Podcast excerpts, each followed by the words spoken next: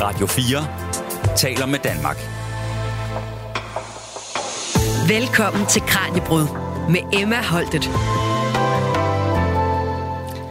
Her i Danmark, der har vi faktisk den højeste skilsmisserate blandt højindkomstlandene i EU.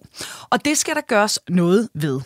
Derfor har Aarhus Universitet og Center for Familieudvikling søsat det digitale univers, vores parforhold. Formålet med platformen er at inspirere og rådgive forældre med hjemmeboende børn, og forhåbentlig at styrke deres parforhold og trivsel. Senere i dagens afsnit, der dykker vi længere ned i det her konkrete nye tilbud og ser, hvad vi kan gøre for dig igennem det. Men vi ser også nærmere på, hvordan og hvornår presset er størst på vores parforhold, når vi starter en familie. Du får også god råd til, hvordan du styrker parforholdet, når det specifikt gælder konflikthåndtering, sex, forældresamarbejdet og opmærksomhed. Vi hører også, hvad lykkeforskningen viser os om årene med hjemmeboende børn. Så lad os nu bare se og kaste os ud i det. Velkommen her til dagens Kranjebrød. Du lytter til Radio 4. Og også velkommen til vores ekspert i dag. Det er psykolog Mathias Støllen Du, der er direktør for Center for Familieudvikling, der er altså en af parterne bag initiativet Vores Parforhold. Mathias, tusind tak, fordi du var med. Tak, fordi du vil have mig med. Og altså, som sagt, øh, senere så dykker vi altså ned i, hvad det helt præcist er, jeres nye platform, den altså kan tilbyde parne, der lytter med derude. Men inden da, så øh, lad os lige prøve at forstå omfanget af problemet. Er parforholdet under et særligt stort pres i dag? Jeg tror, det er vigtigt at gøre sig klart, at det altid har været svært at indgå i en nær relation til et andet menneske. Altså dette med at skulle dele tanker og følelser, børn, boliglån, drømme, krop med videre, det er per definition og mere universelt gældende en udfordring. Og på mange måder giver det jo mening. Når når parforholdet så er yderligere under pres i dag, så øh, handler det om flere ting. Men en af tingene er, at vi lever i en tid med skyhøje idealer til, hvad livet og dermed også hvad samlivet skal kunne tilbyde os. Vi lever også i en tid, hvor vi er optaget af emotionel intensitet. Vi er optaget af, at vi skal føle noget stærkt. Vi skal føle noget, der er lidenskabeligt på alle mulige fronter, men også ind i parforholdet. Mm. Vi stiller høje krav til seksuelt nærvær. Vi stiller det hele taget bare høje krav. Og når kravene ikke indfries, så er vi også blevet selvkritiske eller kritiske forbrugere, der ikke lader os nøje. Så lige så vel som vi er blevet trænet i, rent kommercielt betragtet i, at udskifte vores telefoner, vores iPads der, hvor de ikke er hurtige og smarte nok, på samme måde kan man sige, at vi også præges til at tænke i relationelle skift, der hvor vores partner, ægtefæller ikke mere, om jeg så må sige, tilbyder os den gnist og det nærvær, som vi mener, vi har krav på. Ja, for jeg skulle først til at spørge, altså når man, øh, nu sagde jeg det her med, med skilsmisseretten, ikke? Altså hvis man ser på højindkomstlandene, altså dem vi med, med rimelighed sådan kan sammenligne os med, så øh, har vi jo faktisk den højeste skilsmisserate. Er det ens betydende med, at vi sådan er særligt dårlige til parforhold, eller som du siger, er det bare fordi, vi ikke vil lade os nøjes, eller har råd til at stå på egne ben i det danske samfund? Altså hvad tror du grunden er til, at vi ligger så højt? Det er et, øh, et, et vanskeligt spørgsmål at besvare øh, hurtigt og, øh, og også øh, simpelt. Øhm, hvis vi eksempelvis øh, sammenligner os med, med Norge, som vi ofte gør, fordi mm. de måske er det land, der minder mest om os, så kan vi konstatere, at de har en væsentligt lavere skilsmisserate. Øhm, vi kan også konstatere, at de har en mangeårig tradition for at tilbyde forebyggende hjælp på par- og familieområdet. Altså helt konkret, så har de familieværnskontorer, som det hedder, i øh, hele landet. Og på et familieværnskontor kan du gå ind for gaden. Du behøver ikke at have et, et barn, der udviser særlig øh, bekymrende tegn. Du kan blot komme i forebyggelsesnavn, fordi du ønsker sparring, hjælp og inspiration til dit parforhold. Om det er hele forklaringen på, at de lykkes bedre, er vanskeligt at sige, men, men dette med, at man som kultur og samfund også fra politisk side igennem en årrække, altså flere årtier, har promoveret den forebyggende tænkning, kan man i hvert fald godt forestille sig har haft en, om jeg så må sige, en positiv indvirkning på evnen til at indgå i de nære relationer. Okay, så der er altså noget, der tyder på, at vi i hvert fald godt kan blive bedre til at arbejde på det.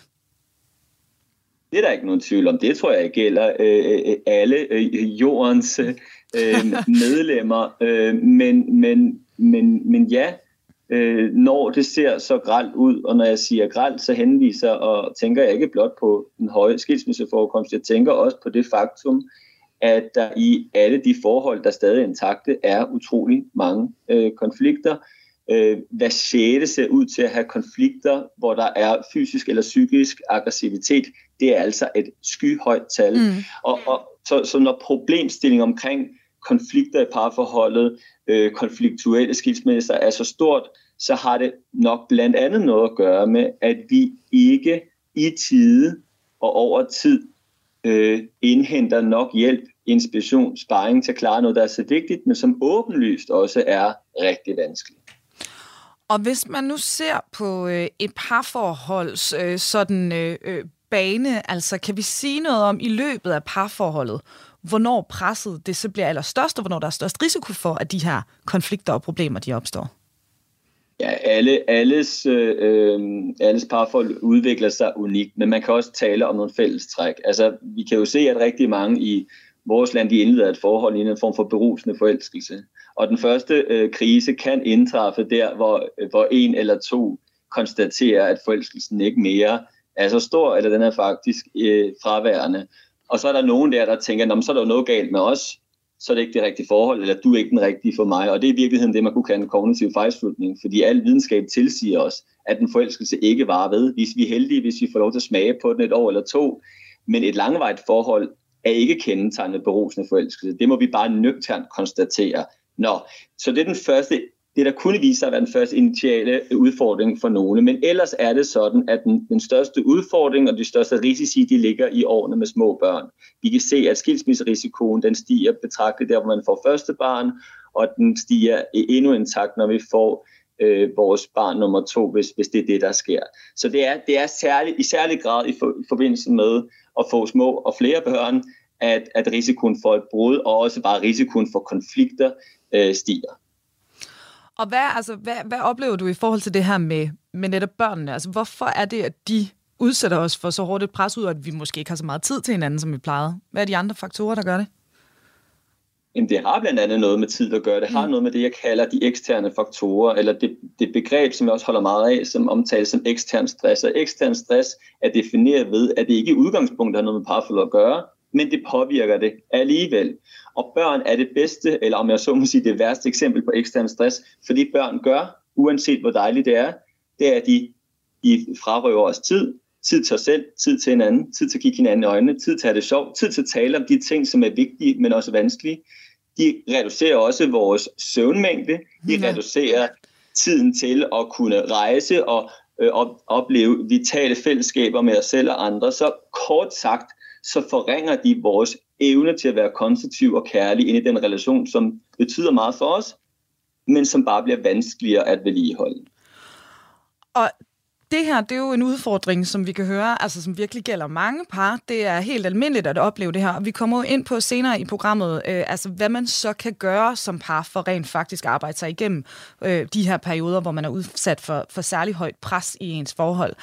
Øh, men altså en, en ting, man jo altid har vidst, man kan gøre, det er jo det her med at søge hjælp hos en parterapeut eller en psykolog. Øh, altså, hvor mange gør egentlig det i Danmark, Mathias? Desværre ganske få. Øh, cirka 5% ser ud til at have opsøgt et parterapeutisk tilbud, altså hjælp til parforholdet. Øh, og jeg er ikke en terapifanatiker. Jeg tænker, hvis folk kan klare sig uden terapi, er det glimrende. Det jeg dog konstaterer, det er, at når næsten halvdelen af os går fra hinanden, og der i den resterende halvdel er rigtig meget mistrivsel i parret og i familien, så er det alarmerende, eller i hvert fald tankevækkende, at så få af os opsøger inspiration og hjælp. Og når jeg siger det, så er det fordi, vi ved, at der er evidens for, at i hvert fald sådan forskningsbaseret parterapi kan have en rigtig gavnlig effekt.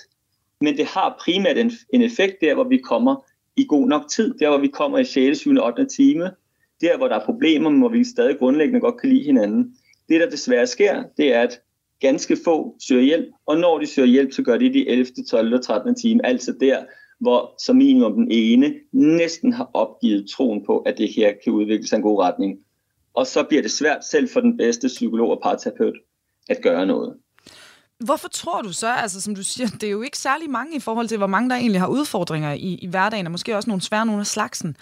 Hvad er det for en barriere, der er? Altså hvorfor er der ikke flere, der går i parterapi? Jeg tror, der er mange barriere. Altså den ene barriere er, at det er dyrt. Øh, det koster hurtigt både 10 og 20.000, Øh, og selvom man fra en krigsvinkel kunne sige, jamen det bruger folk også på telefoner og på materialitet, og derfor vil jeg som psykolog og direktør for Center for Familieudvikling sige, at vi burde investere vores, vores penge mere i relationer og i de bløde værdier, for det har langt større betydning for os end, end telefoner og tv-skærme. Men, men ja, vi må bare konstatere, at det er dyrt. Øh, og koblet til den logik er også det, at man kan være usikker på, hvad man får ud af det. Altså hvis ikke man ved, at det her hjælper en, så er det mange penge at investere i. Derudover så er der logistik, man skal måske have sine børn passet, man skal tage fri for arbejde, der kan være rejsetid, der kan være tabu, men der kan også være den her bekymring for, om parterapien faktisk fører lige lukket ned i helvede, forstået på den måde, at parterapien ender ud i en skilsmisse. Altså, vi, vi bliver desværre fejlagtigt præget af, at rigtig mange mennesker, som har været parterapi, ender med at gå fra hinanden. Og det gør de ofte, fordi de er kommet for sent. Men det kan lede til en antagelse i befolkningen om, at det ene fører til det andet. Så det bliver en form for selvopfyldende profeti. Så, så øh, håbet med Center for Familieudviklingsarbejde, håbet med, med mit arbejde, som vi også mere konkret kommer ind på siden er jo at promovere den her forebyggende tanke. Det er at opmuntre til, at vi på et langt tidligere tidspunkt rækker ud efter hjælp, for så kan vi nøjes med mindre, og så er der også langt bedre prognose. Og er det også det, I ligesom håber på, sådan overordnet set, at vores parforhold, altså den her nye platform, den også vil hjælpe de danske par med? Ja, før vi kommer ind på, hvad, hvilken forskel det kan gøre i det enkelte pars liv, hvis vi taler, så, så, så, så får jeg lyst til at, at understrege, at vi på et mere folkeoplysende niveau ønsker at præge det, man med et fint sprog kunne kalde diskursen, altså retorikken, måden vi tænker og taler om parforholdet på, i retning af, at det bliver normalt at indrømme for sig selv og for hinanden i parforhold familie, men også over for venner og kollegaer, at man bakser og bøvler. Og når man gør det, så får man responsen fra kollegaer og andre, ja, ej, hej det sådan, det kender jeg godt. For kan vi starte en sådan normaliserende samtale, så er der langt bedre øh, vilkår for at få gjort noget, langt bedre vilkår for at kunne opsøge hjælp i tide, og således kan vi ved at tale ærligt om det, som er så åbenlyst vanskeligt, få startet en proces, som både vil være individuelt, relationelt og samfundsmæssigt hensigtsmæssigt. Og med det, der synes jeg, vi skal hoppe videre til næste kapitel, fordi vi skal nu dykke helt ned i, hvad den her nye digitale indsats, det her univers, øh, det altså rent faktisk kan gøre for dem, der lytter med. Hvad det kan bruges til. Du lytter til Radio 4. Og til dig, der er kommet med undervejs her i dagens Kranjebrud, dit daglige videnskabsprogram, der stiller vi i dag skarpt på parforholdet i børnefamilien. Hvad kan vi gøre for at styrke trivsel og måske endda sænke skilsmisseraten? Og øh, vores ekspert i dag, der er med på en forbindelse fra København, det er Mathias Stølendue, der er psykolog og direktør for Center for Familieudvikling, der sammen med forskere fra Aarhus Universitet står bag det nye digitale tilbud Vores Parforhold. Og netop det her univers, og hvad du kan bruge det til, det skal vi altså zoome helt ind på nu. Så lad os øh, dykke endnu længere ned i detaljerne.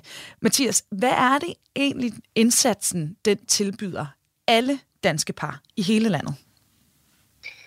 Ja, men lad mig lige indlede med en recap på det på rationale bag ved det hele. Mm. Altså, så vi kan jo sådan opsummerende konstatere, at parforholdet har en afgørende betydning for, for vores trivsel. Det har også en afgørende betydning faktisk for vores fysiske sundhed, for vores livslængde, og så har det en kæmpe betydning for børns trivsel og tryghed og udvikling. Vi kan også med reference til, hvad jeg fortalte dig for få minutter siden, konstatere, at rigtig få får hjælp, og dem, der får det, får det meget sent. Så ambitionen med hjemmesiden voresparfolk.dk og indsatsen, det er at tilbyde lavtærskelstilbud til alle danskere i håbet om, at danskerne, mens de stadigvæk godt kan lide hinanden, får inspiration og hjælp og nye tanker, som de forhåbentlig kan omsætte til samtaler og hverdag med hinanden, hvor problemerne er knap så belastende, og hvor glæden og varmen i relationen styrkes. Så det er sådan en overordnet rationale. Mm. Hvis jeg så skulle tale mere konkret om, hvad det er, vi tilbyder, så kunne jeg sådan kort opsummerende sige, at man på voresparfolk.dk øh, kan hente viden omkring de dimensioner i parforhold, som vi ved fra forskning har allerstørst betydning. Det er øh, viden om opmærksomhed, konflikthåndtering, øh, forsoning, øh, sexliv, forældresamarbejde, tillid og forpligtelser, følelsesmæssig intimitet. Det er altså et lødigt forskningsbaseret univers, men øh, formidlet folkeligt. Øh, lidt sammenligneligt med, at man som boligejer kan gå ind på Bolius, hvis man ønsker nøgtern rådgivning og hjælp til det, der bøvler og bakser øh, i huset. Mm. Så det er det ene, man kan gøre. Man kan mm. gå ind og læse artikler, få råd til, hvordan man kan forstå og agere inden for de emner, vi ved har betydning. Så det er ligesom den ene, den ene inspirationskilde. Derudover så kan man øh, lytte til en, en podcast, øh, hvor der øh, er syv afsnit, øh, som også bærer navnet Vores Parforhold, og disse øh, podcast-afsnit knytter an til de her dimensioner eller domæner, som jeg netop, netop omtalte. Så et afsnit handler om konflikthåndtering, et handler om sex osv. Øhm, og så kan man øh, via hjemmesiden få inspiration til at ringe til vores gratis telefonomgivningslinje, som hedder Partelefonen. Og endelig kan man øh, skrive sig op til noget, der hedder Parguiden. Og Parguiden er et e-mail flow, hvor man hver femte dag hen over nogle måneder får inspiration til, hvordan man kan række ud efter hinanden på den gode måde, hvordan man kan undgå risikoen for konflikter, når man snakker om noget, som kan være svært. Alt sammen noget, der er gratis. Og hvad med så i de udvalgte kommuner? For der er jo nogle kommuner, der lige får en ekstra øh, indsatstilbud. Ikke? Altså det er Gentofte, Maja Fjord, Syddjurs og Ikast Brande Kommune. Her kan de altså få endnu mere. Hvilke ekstra indsats er det så, at parne de kan gøre brug af her? Jamen i de fire kommuner, du omtaler nu, øh, der øh, har man øh, som børnefamilie som par mulighed for også at tage det, der hedder et partjek øh, et, altså et, en gratis, øh, apropos Bolius, en gratis øh, øh, tilstandsrapport øh, på, hvordan det ser ud i ens, øh, i ens relation. Og der svarer man på spørgsmål på et kvarter hver for sig, digitalt, øh, på hvordan det ser ud med, med forældresamarbejdet og sexlivet og konflikthåndtering osv. Og, og så får man så at sige en, en, en rapport, også med nogle farver og nogle visuelle indikationer på, hvilke dimensioner, hvor det går meget godt, og hvor der er grund til at være taknemmelig. Noget vi i øvrigt har det med at glemme, når vi har været sammen i mange år, altså det mere værdsættende perspektiv. Men man får også visuelle indikationer, altså man får så, så at sige nogle gule eller røde farver, som indikerer, at her er der noget, som man burde kigge på med sig selv og med hinanden. Og så er det også sådan i de her fire samarbejdskommuner, at hvis det viser sig, at den her tilstandsrapport er af mere bekymrende karakter, så åbnes der op for nogle flere og mere specialiserede og intensive tilbud. Altså man kan eksempelvis få tilbudt et bogforløb, eller man kan få tilbudt et, et, et, et, digitalt selvhjælpsforløb, som man kan klare hjemmefra via sin PC eller sin telefon. Og endelig viser det sig, at det heller ikke er tilstrækkeligt, så kan man til syvende og sidst i de fire kommuner få tilbudt gratis parterapi. En terapi, som i øvrigt også øh, rimer på den faglighed, den teori, som gør sig gældende i, i, i alle de andre ydelser, jeg har omtalt. Og Hvordan er det i øh, mål? Altså, jeg ved, I har jo samarbejdspartneren, der hedder Aarhus Universitet, som også sidder og overvåger, hvad, hvad altså, man egentlig kan hive ud af det her projekt i forhold til ny viden. Ikke? Så hvad er det for nogle indsigter, I håber på at, øh, at få på sigt? Ja, men, men forskerne fra Aarhus Universitet og, og i øvrigt også Center for Familie mm. er interesseret i at både at måle på mange parametre og også undersøge det her bredt set. Så allerførst er vi jo optaget af at finde ud af, om danskerne interesserer sig for det. Har de en interesse i at lade sig inspirere på et mere folkeligt og forebyggende niveau? Så det, det kan man sige, det er den ene interesse, vi har. Derudover er forskerne jo selvfølgelig interesseret i at måle på effekter af det. Altså, kan de her indsatser som på mange måder er, er bæredygtigt forankret. Altså vi har fået midler fra samfundet til at udvikle det, men i, i for nuværende og i alt fremtid behøver det ikke at koste hverken den kommunale kasse eller borgerne særlig mange penge. Så, så vi er interesseret i at se, om en sådan øh, indsats, som er økonomisk bæredygtig, faktisk kan betyde, at folk går fra at have, have det rigtig svært til at få det nævneværdigt bedre. Vi måler også på, eller det gør forskerne for vores universitet, om det har effekt på børns trivsel. Mm. Altså medfører en ændring i parforholdskvaliteten faktisk også en ændring i, hvordan børn går og har det. Det er antagelsen, det er det, vi ved fra forskning på andre fronter, men vi ønsker også at blive klog på det her. Endeligt er det vores ønske på den lange bane, også at kigge på, om det her kan betyde en reduktion af mængden af, af sygedage, hvor meget folk går til lægen, og dermed også træk på andre økonomiske kasser ydelser, som vi ved øh, jo belaster os samfundsøkonomisk. Så altså det her med, at, øh, at parforholdet det skal styrkes, det er altså ikke bare væsentligt for familiernes trivsel, men det har altså også øh, et potentiale for os som, som samfund. Altså øh, det kan, det kan simpelthen også spare nogle, nogle ressourcer, nogle kroner og øre. Ja, altså øh, i, i, øh, i april måned, der var jeg i, i aftenshowet på DR, og i øvrigt så var der en lang række radioudsendelser øh, og indslag i de dage, hvor, hvor framing hurtigt blev, at det var for dårligt, at kommunerne nu skulle finansiere gratis parterapi. Det kom til at lyde som om, at det her ville være en dyr løsning for kommunerne, en dyr løsning for borgerne, og intet kunne være mere forkert, for det hele ideen bag den her indsats er faktisk, at man ved at rykke nogle midler fra det område, hvor folk er endt i en grim skilsmisse, over til det mere forebyggende domæne, der hvor folk faktisk stadig godt kan lide hinanden.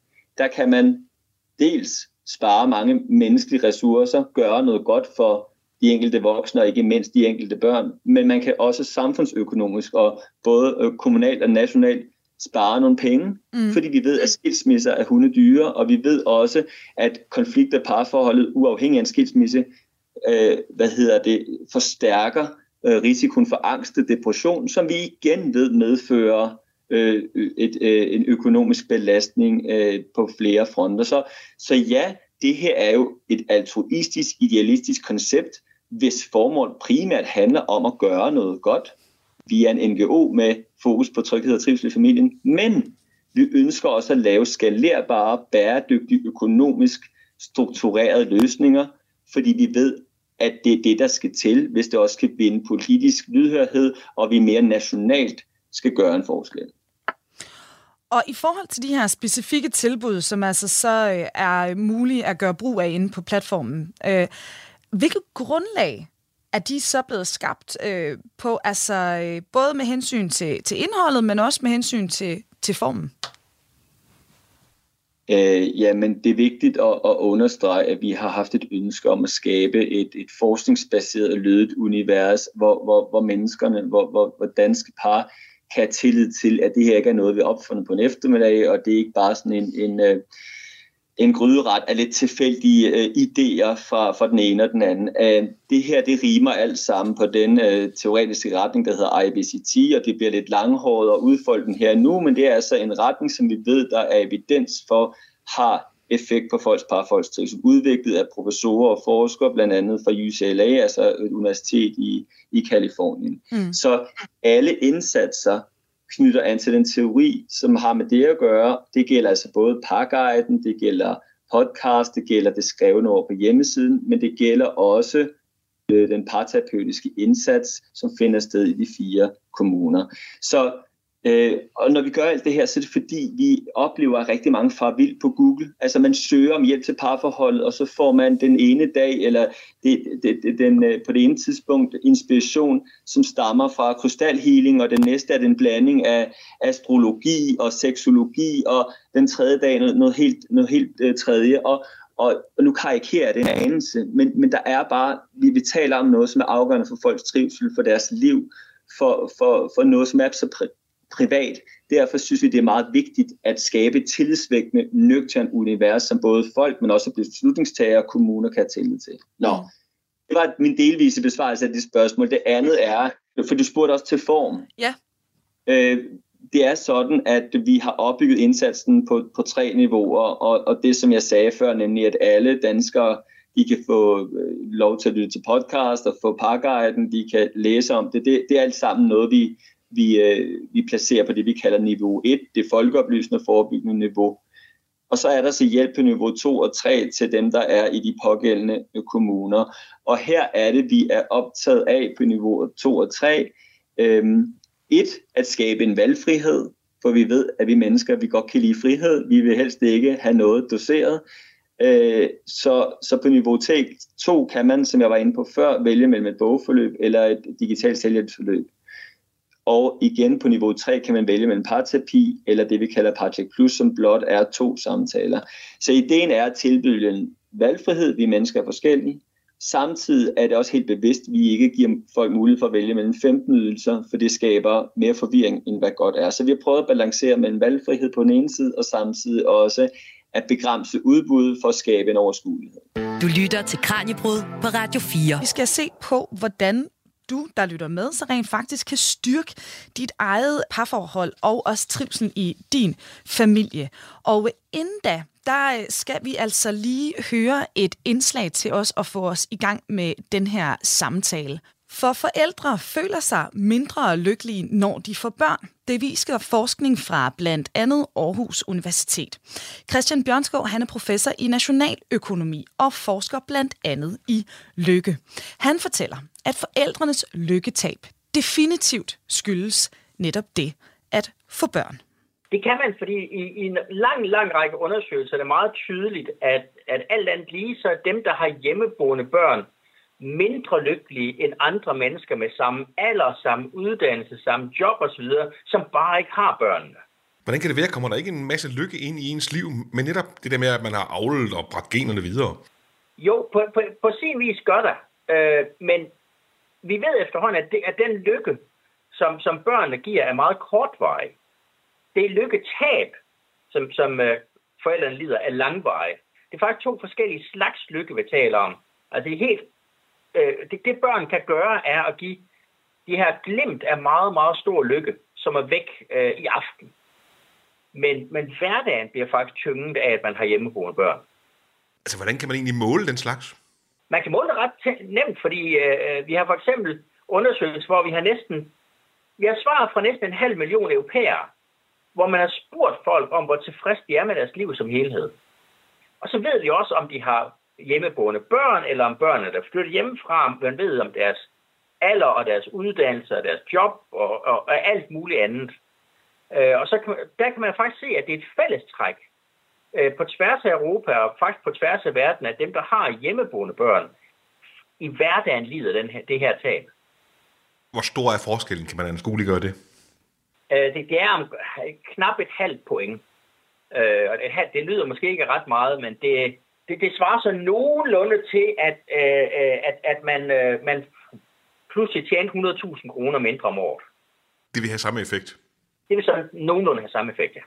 Men er et børnefrit liv så også det samme som altså den direkte vej til lykke? Nej, for der er rigtig, rigtig mange andre ting, som også er vigtige. Altså, øh, noget, noget af det, der er med et børnefrit liv, og som jeg tror mange forældre vil genkende til, det er, at i det øjeblik, man får børn, så forsvinder der nogle sociale relationer. Man har simpelthen ikke tid til dem længere. Og, og også, altså, når, når børnene så flytter hjemmefra, er der mange øh, mennesker, der oplever, at, at deres sociale liv bliver rigere igen. Men altså, det, det, det, det er jo noget, som, som også varierer meget kraftigt mellem dem, der ikke har børn. Nogle har et meget, meget rigt socialt liv, nogle har ikke. Men I kan se, at når børnene flytter hjemmefra, så stiger det sociale liv, men bliver folk så også lykkeligere? Ja, det gør de meget klart endda. Så hvis man vil have et lykkeligt liv, så er der en større chance for det, hvis man undgår for børn? Ja, altså det er den periode, hvor børnene bor hjemme, de der cirka 20 år, er værre. Øh, trøsten er så, at, at folk faktisk bliver altså normal, når, når børnene flytter hjem igen. Langt de fleste får et liv, der minder om, om det, som de havde før børnene. Så der er håb forude? Ja, øh, og man, man må også selvfølgelig trøste sig med, at rigtig meget af det lykketab, som man lider som, som forældre, mens børnene bor hjemme, det kommer af, at man elsker sine børn. Jamen, hvordan kan kærlighed være, være et lykketab? Det er lidt svært at forstå. Jamen, det, det er det måske umiddelbart, men, men jo mere du elsker dine børn, jo mere bekymrer du dig. Og de bekymringer går aldrig væk. Jo mere du elsker dine børn, jo mere sætter du din egen behov til side, i stedet for børnenes. Når børnene er små, så er der mange ting, du ikke kan som forældre. Man kan ikke bare lige tage et smut i teater fredag aften. Det er meget, meget besværligt. Når børnene bliver større, bliver, kommer der andre bekymringer. Øh, og hvis man var ligeglad med børnene, så havde man ikke de problemer. Altså, det, det er en, en bifjærdning af, at vi faktisk elsker vores børn. Du lytter til Radio 4. Fortalte her professor Christian Bjørnskov til vores reporter Kasper Fris. Og her i dagens Kranjebrud om parforholdet i børnefamilien, der har vi besøg af psykolog og direktør for Center for Familieudvikling, Mathias Stølen Due, der er med på en forbindelse fra København. Og øh, Mathias, ja, så vi hører her, det er altså tydeligt, også hvis man ser på et andet forskningsfelt, nemlig lykkeforskningen, altså det virkelig er nogle udfordrende år, de her, dem hvor vi har netop hjemmeboende børn. Lige om lidt, der skal vi altså give nogle gode råd til, hvordan lytterne derude så rent faktisk kan arbejde på at styrke deres parforhold i den her periode. Men inden da, er der noget, du gerne vil knytte en kommentar til i forhold til det, vi hørte i indslaget her? Ja, så altså man kan jo godt blive lidt øh, deprimeret, når man lytter til Christian Bjørnskovs øh, øh, øh perspektiver. Øh, men ikke desto mindre, så synes jeg også, der kan være noget realitetsorienterende og, og positivt ved at tage hans udsagn alvorligt. Lidt apropos, hvad han er inde på, så plejer jeg at, at omtale det at få børn som en krise i parforholdet. Og når jeg siger det, så lander det nogle gange lidt provokerende hos de enkelte par, fordi de tænker, ej, sådan kan man ikke tillade sig at, at tale om børn. Men faktum er bare, at der er et paradoks, som består i, at børn, det, de, de kommer af elskov, og de kommer af to nøgne kroppe, der mødes i noget, der for mange er både skønt og rart, og så ender de selv samme små puder med at slå det ihjel, som de er kommet ud af, og her tænker jeg både på det seksuelle, og nogle gange også på parrelationen når, når jeg godt kan lide at tale nøgtern om, at børn er en krise inde i parforholdet, og en parentes bemærket har lyst til at sige, at jeg har tre børn, som jeg elsker alt på jorden. Når jeg godt kan lide den øh, måde at tale og tænke om det på, så er det fordi, det kan være med til at realitetsorientere os. At altså, at vi som forældre og som par ikke bliver så bange for, at årene med små børn er frygtelig hårde, og at, børn, og at øh, årene med små børn faktisk slider rigtig meget, ja, både på vores oplevelse af lykke, men også på vores trivsel i relation til hinanden. Så jeg hilser langt hen ad vejen en sådan nøgtern konstatering velkommen, for jeg tror, den er væsentlig, og et væsentligt korrektiv til sådan en form for naiv idealisme, hvor vi tror på, at børn bare kommer ind øh, og tilføjer noget godt, mm. og så er det det. Det er desværre ikke den fulde sandhed. Men tror du, altså, og nu det her det er på rent anekdotisk niveau, jeg er øh, 33, det er sådan lige alderen, ikke, hvor hele ens omgangskreds eksploderer i, øh, i småbørn rundt omkring og sådan noget. Jeg har en eller anden oplevelse af, at det er blevet mindre tabuiseret at snakke om det her med, at det rent faktisk også er hårdt at have børn. Det kan være hårdt at være i det der parforhold. Jeg har også hørt om folk, som siger sådan, så laver de nogle aftaler om, vi må ikke gå fra hinanden øh, de første tre år af forholdet, eller et eller andet. Og jeg ved ikke, om det er jo bare, fordi jeg er i den alder, og derfor ligesom lægger mærke til de der ting er vi, er vi gode til også at i talsætte de her ting? Er vi blevet bedre til det? Altså, hvad oplever du, når I sidder med, med par, og, og hvad du også hører? Altså? Historisk set har vi været dårlige til det, og her er vi lidt tilbage til de her barriere, hvor jeg har omtalt det med tabu. Historisk set har vi været dårlige til det. Jeg er dog også forsigtig optimist, jeg oplever, at vores arbejde i lighed med, hvad andre øh, dygtige, kompetente fagfolk og aktører, de kaster sig ud i, at vi langsomt er ved at bevæge samfundet i en retning, hvor det går an at tale om det virkelige ægte liv, hvor parforhold og familieliv omtales som noget bøvlet. Og så det, så det giver mig jo håb. Mm. Jeg har dog lyst til at supplere den her nøgterne snak om børn som en krise med et andet, øh, lidt mere varmt perspektiv også. For vi kan hurtigt stille os, stille os blind på, at børnene medfører reduceret lykke, eller i øvrigt også, at vores partner medfører reduceret lykke. Men det er jo kun et perspektiv. Det bliver også et perspektiv, der på min indledning rimer ret meget på ideen om, at livet handler om, at jeg skal få en masse ud af det, og jeg skal føle noget bestemt. Måske er der noget værdifuldt hentet i at tænke i, at hverken børn eller vores ægtefælder kærester er til for at behage mig. I blot til. Måske skal vi en, en gang for altid indse, at nære relationer fordyber vores tilværelse, men det er også frygtelig slidsomt. Mm. Så kærligheden er en gave, men også en opgave. Og ja, det kan godt være, at man på visse parametre kan se, at der sker et fald i lykke, når vi får børn. Men der tilskrives også en mening. Og jeg får lyst til at tilbyde, bare sådan afslutningsvis her, med, tilbyde en metafor, som jeg finder meget nyttig. Og det er en metafor, som er hentet fra klaveret eller klaviaturet. Og jeg har hørt en mand sige, at når man, når man ikke har børn, så spiller man på to oktaver. Det vil sige, at man spiller på dele af klaviaturet. Når man får børn, så spiller man på hele klaviaturet. Både de lyse og de mørke toner, så livet bliver mere kompliceret, mere bøvlet, men livet bliver også fordybet. Der kommer en større grad af mening, og det selv samme tror jeg, man kan tillade sig at sige, om det indgår i en relation til en på en egen alder, altså et par folk. Det bliver mere bøvlet, men der er også noget mening i det, og derfor er vi nødt til at at kæmpe for det, individuelt set, men også som samfund. Og man kan sige, hvis vi ikke øh, fik noget ud af det, så var der nok heller ikke mange, der sad i, i parforhold rundt omkring. Men som du siger, det bliver altså mere bøvlet, ikke, det her med at være to, og endda være endnu flere, altså blive en familie. Nu skal vi altså som sagt se på, hvad vi så rent faktisk kan gøre, når vi sidder i det her og skal få det til at fungere. Øhm, og øh, ud af de otte inspirationsområder, som man finder inde på voresparforhold.dk, der skal vi altså nu se nærmere på, hvordan parerne i småbørnsfamilier de kan blive bedre til konflikthåndtering, sex, forældresamarbejde og opmærksomhed. Og, og lige inden vi dykker ned i det her, Mathias, altså nu har I jo de her otte områder, vi har valgt fire ud. Altså er det her dem, der ligesom fylder mest hos de danske par, hvis vi kigger på, øh, på de problemer, der er? Ja, det bliver altid unuanceret at tale meget kategorisk øh, om det, men, men når vi har udvalgt disse otte, så fik de rimer på forskning i, hvad det er, der har betydning. Og ydermere kan jeg lyst til at sige, at når mennesker ringer ind til vores telefonrådgivningslinje, partelefonen, så omtaler det hyppigst kommunikationsproblemer og seksuelle udfordringer, og det samme gør sig gældende i parterapien. Så som et korte, lidt kategoriske svar er ja. Mm. Og lad os så starte med den første, nemlig konflikthåndtering. Det lyder jo som et godt udgangspunkt for at få det bedre i, i parforholdet. Ikke? Hvad er problemerne typisk her? Problemet er ofte, at vi jagter en løsning. Altså vi tror på, at vi, vi lynhurtigt skal finde ud af øh, øh at finde løsning, og vi skal jo også finde ud af, hvem der har ret. Og dermed bliver det en sandhedsdiskussion. En, en diskussion, hvor vi, vi kæmper om at finde ud af, om det er rigtigt, at den ene øh, arbejder for meget eller ikke arbejder for meget. Om det er rigtigt, at den ene er for hissig eller ikke for hissig. Og, og modvægten til det, vi så kalder en sandhedsdiskussion, det er det, der så fint kan omtales som en perspektivsamtale. Altså en samtale, hvor vi dropper ideen om, at vi skal være enige, vi dropper ideen om, at vi hurtigt skal finde en løsning, og i stedet for, så går vi, om jeg så må sige, på opdagelse i, hvad den ene tænker, uden at dømme det, mm. og derefter går man på opdagelse i, hvad den anden tænker, uden at dømme det. Fordi hele pointen med en god samtale om vanskelige emner er, at begge skal have en oplevelse af, at der er interesse og nysgerrighed for det, man har på hjerte, også selvom at den anden må være uenig. Den her måde at have den her samtale på, er det det, der skal til, for at vi sådan overordnet set kan arbejde på det her med konflikthåndtering, eller er der også nogle andre øvelser og redskaber, som, som et par bør gøre brug af? Altså, jeg kan jo snakke om det her i 10 timer, og derfor bliver vi ikke færdige med det her, heller ikke øh, inden for de næste par minutter.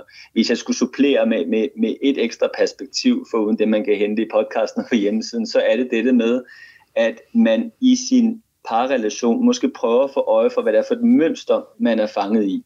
Ofte gør man den anden person til monsteret, men min og vores pointe er, at det ikke er den anden, der er monster, det er mønster, der er monsteret. Og et af de typiske mønstre, vi ser i et parforhold, det er krav tilbagetrækning. Det vil sige, at der, der er en, der kræver kræver måske at få snakket om noget, og så den anden, der trækker sig for den samtale og det samvær. Jo mere den anden trækker sig, jo mere desperat bliver den første person. Og igen, jo mere desperat den person bliver, jo mere vil den anden trække sig. Og så får man skabt et mønster, hvor man, om man så må sige, polariserer hinanden og får gjort hinanden mere og mere forkerte, fordi man hver for sig mener, at ens egen adfærd er en naturlig effekt af den anden, altså destruktiv i sin adfærd. Igen, mm. man gør hinanden det. Så man kan faktisk vinde ret meget ved at sætte sig ned og prøve at overveje, hvad er det for et mønster, man er fanget i, og dermed gå fra the blame game, hvor man gør den anden forkert, til at man samlet set kan indse, okay, det vi har gang i er ikke skide smart, det er ikke din skyld, det er ikke min skyld, det er noget, vi samlet set har ansvar for. Det alene kan faktisk, og det er der også forskningsmæssig evidens for, kan i sig selv faktisk bringe vores øh, forståelse af problemet, og dermed også vores samvær et, et lidt kon- mere konstruktivt sted hen. Og nu skal vi så til det næste af de her inspirationsområder, som I også har på, på hjemmesiden, nemlig sex. Ja, det er virkelig det er, det er rådgivning på speed her. Fuldstændig. Det er, sådan er det, når man kun har øh, 50 minutter til at, at styrke parforholdet i børnefamilierne yes. i Danmark. Ikke? Ja. Altså, øh, netop sexlivet, ikke? det er jo virkelig tit noget af det, man hører, også sådan anekdotisk, når man har øh, øh, samtaler med yngre par om, at det er så der, der ligesom også er kæmpe problemer. Ikke? Der, der skifter hverdagen virkelig, når der kommer små børn på banen. Så altså, øh, man kan sige, hvad er det for nogle områder af sexlivet, der bliver særligt udfordret, når vi har små børn?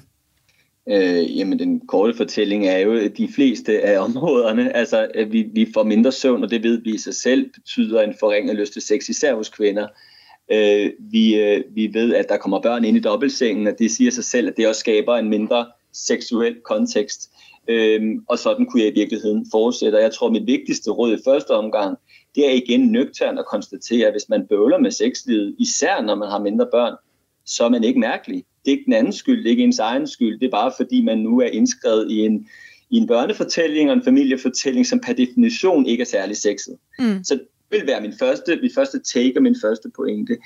Hvis jeg skulle supplere den med, med et enkelt råd, øh, efter man nøgtern har konstateret, at man er havnet det her, så er det, at man måske modsat, hvad man lykkes med de første år, hvor lysten drev værket, og videnskaben kom af sig selv, at man så i den her fase insisterer på mere proaktivt at gøre en indsats for, at sexlivet kan blomstre eller finde sted. Mm. Og hvad mener jeg så med det? Jo, jeg mener, at i stedet for bare at vente på, at lysten falder ned fra himlen, for det gør den ikke nødvendigvis, at man så snakker med hinanden om, hvordan kan vi skabe de bedste rammer. Og det kan både være, at man aftaler, jamen lørdag er den bedste dag, så det er det, vi aftaler. Det kan også være, at man aftaler, at vi, vi går simpelthen i, i bad begge to hver tirsdag aften, fordi vi ved, at der, hvor vi går i bad, der føler vi os mere øh, øh, attraktive, og der, hvor vi føler os mere attraktive, der har vi mere lyst til at mødes. Øhm, pointen er, at vi er nødt til at insistere på, at sex bliver mere værdibaseret, i stedet for blot lystbaseret. For hvis vi tænker, at det bare skal være lystbaseret, så kan vi måske vente både uger og måneder, før det indfinder sig, i hvert fald for begge to på samme tid. Og, og hvor stor forskel er der på øh, de her ting, man så kan gøre, altså i forhold til enten at, øh, at arbejde på at bevare et sexliv, og så genoprette et sexliv, der måske er gået i stykker? Er der stor forskel på den indsats, man skal lægge som par der? Ja, man kan sige, at hvis vi nu snakker om det forebyggende, det vil sige, at man skal bevare noget, der er udmærket, men som selv måske øh, reduceres i frekvens, øh, så kan man jo komme langt med noget af det, jeg netop har omtalt. Man kan komme langt ved at tale om, hvornår skal man, om jeg så må sige, have sex med en anden, øh, hvad, hvad, hvad hjælper til at fremme lysten øh, belysning, musik, bad med videre. Altså man kan komme langt ved sammen og at snakke lidt rundt om, hvordan skaber vi en kontekst, som mm virker fremmende for vores seksuelle samvær.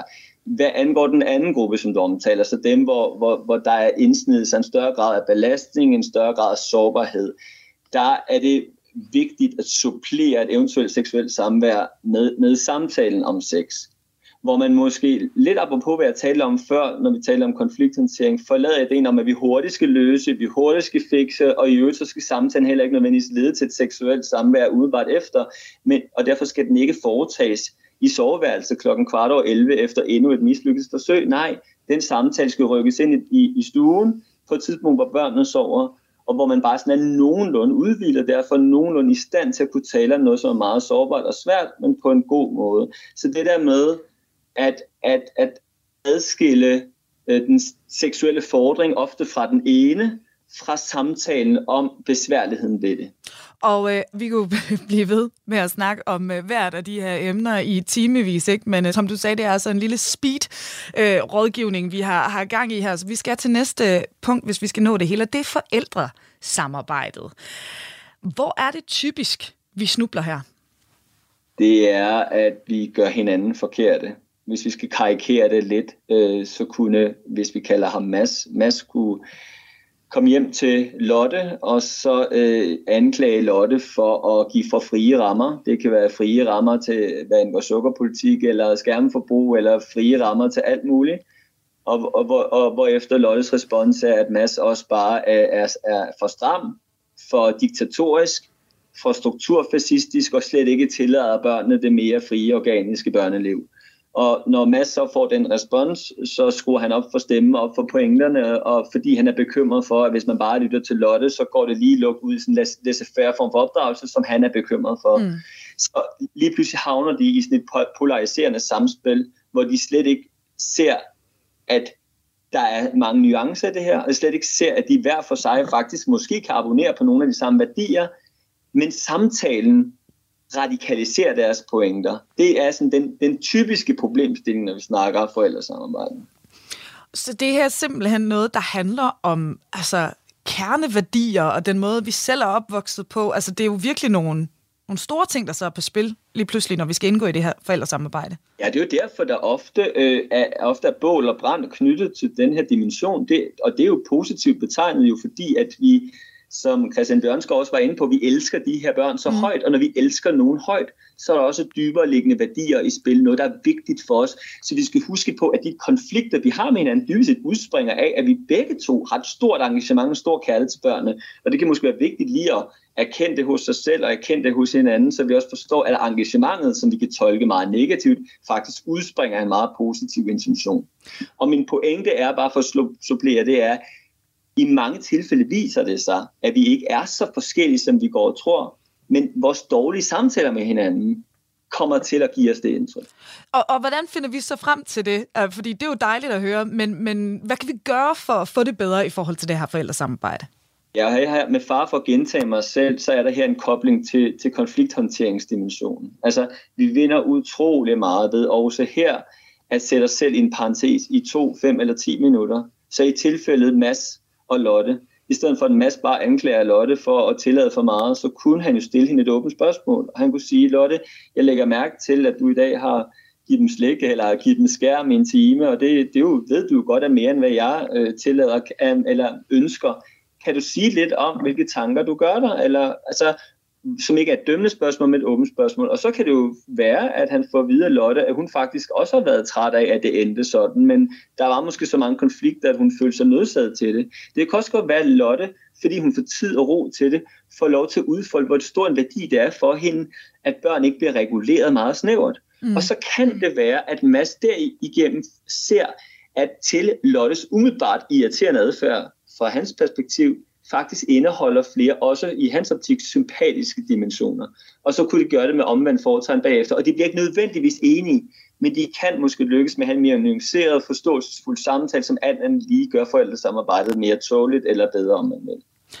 Og, øh, og Mathias, det sidste, vi skal nå at give lytterne med her, inden vi slutter af, det er det her med opmærksomhed.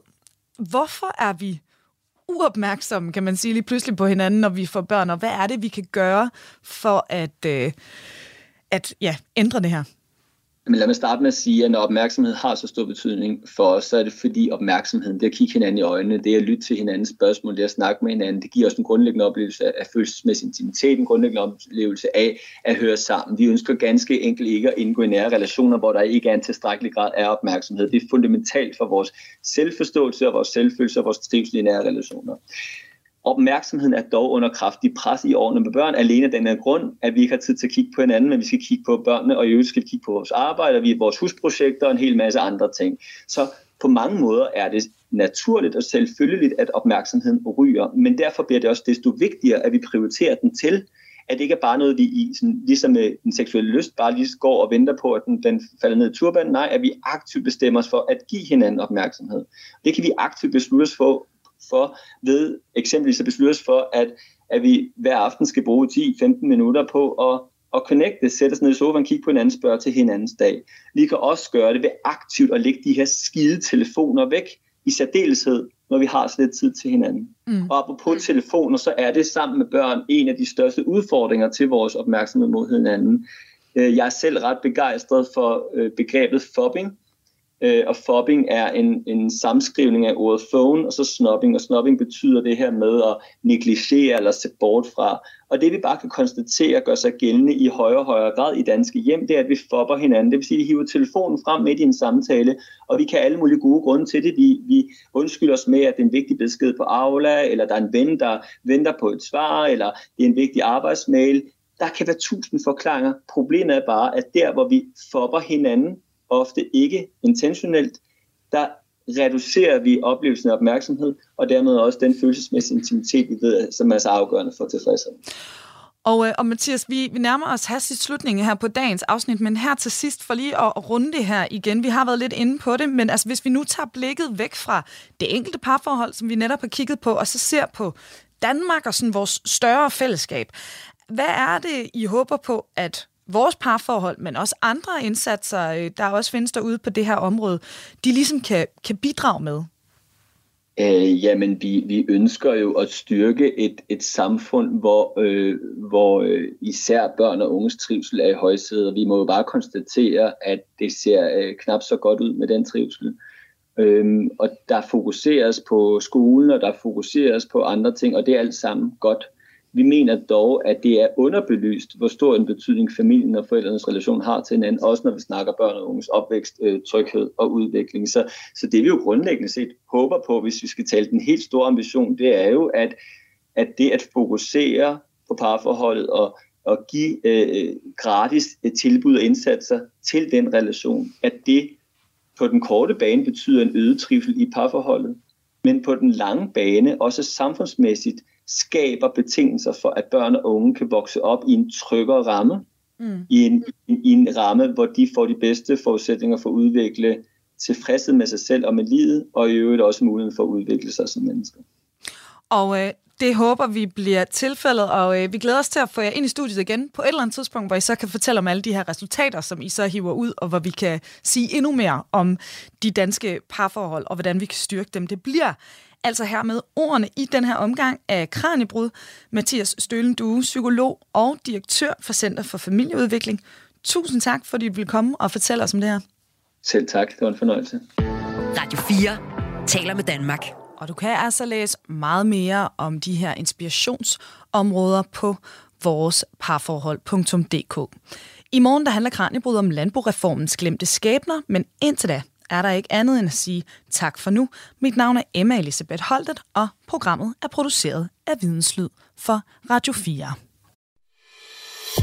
Du har lyttet til en podcast fra Radio 4. Flere episoder i vores app, eller der, hvor du lytter til podcast. Radio 4 taler med Danmark.